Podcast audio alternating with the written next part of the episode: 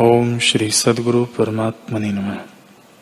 श्री वशिष्ठ जी बोले, ही राम जी, यह संसार मिथ्या है।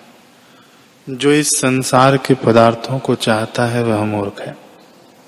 इस जगत के अधिष्ठान को प्राप्त होने से जीव निर्वासनिक होता है, और जब निर्वासनिक होता है, तब संतोष को प्राप्त होता है।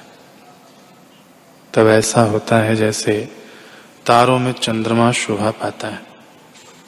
इस, इससे इच्छा के नाश का उपाय करो।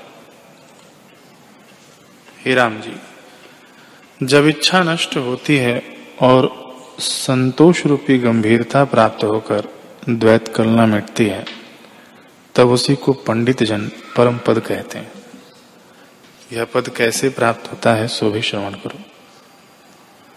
जब संसार से वैराग्य संतों की संगति और सतशास्त्रों के अर्थ और आत्मा में दृढ़ भावना होती है, तब जगत नीरस हो जाता है, अर्थात जगत असत प्रतीत होता है।